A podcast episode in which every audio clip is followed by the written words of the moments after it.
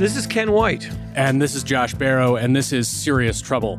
Ken, has there been some serious trouble this week? I would say there's been some really serious trouble. Yeah. Yeah. Uh, Yeah, real certainly, uh, judging by watching Fox News or Twitter or anything like that, uh, there appears to be some sort of catastrophe uh, going on. Well, I mean, uh, we, we can talk later about whether it's a catastrophe, but certainly something remarkable has happened. Uh, former President Trump's home, one of his homes, Mar a Lago, his fabulous estate in Palm Beach, Florida, uh, was raided by FBI agents. Uh, and we know about this because Donald Trump announced it on the internet uh, and said his beautiful home, Mar a Lago in Palm Beach, is currently under siege. He said this as of Monday evening, raided and occupied by a large group of FBI agents. Nothing like this has ever happened to a president of the United States before.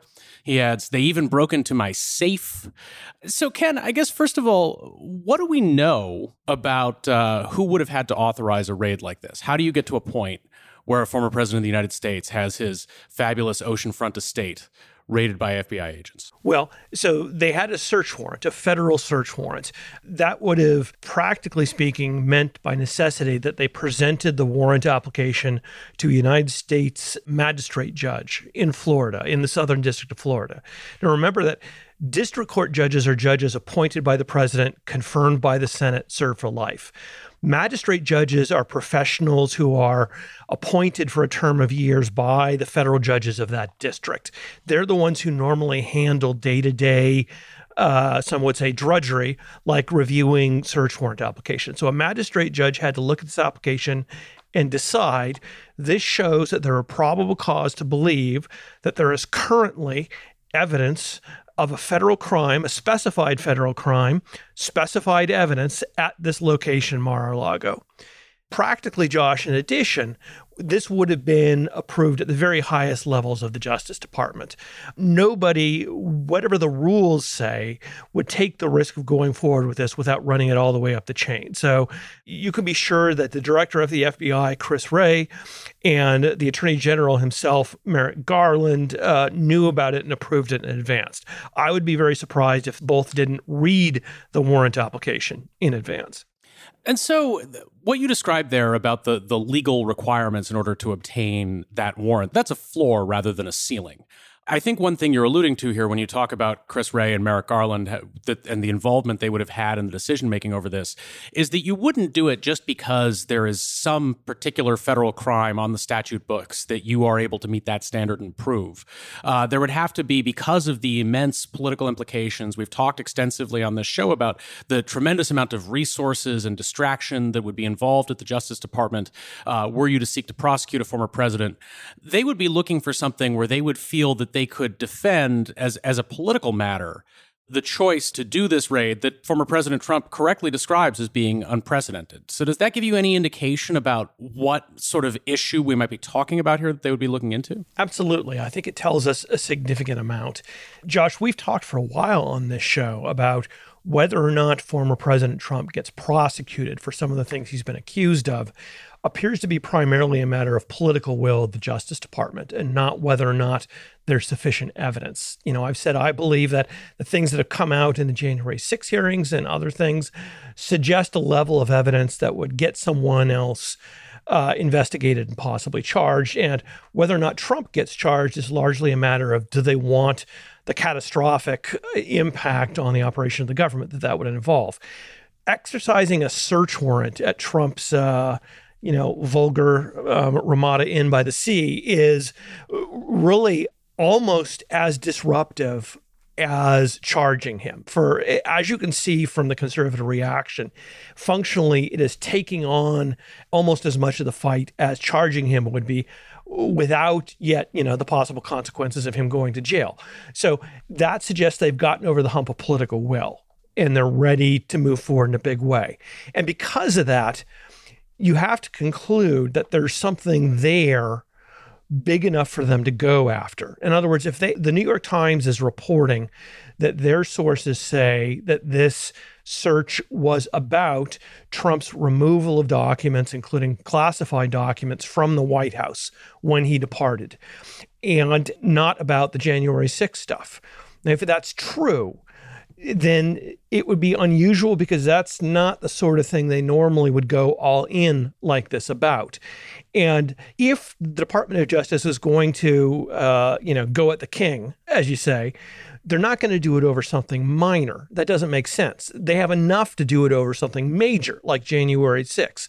So if they're going after this, that suggests there's something more than merely walking off with a few documents that technically should have been archived. But so I'm, I'm trying to think about what exactly that could be because as you describe here, I'm, we've talked about the possibility that the former president could be charged.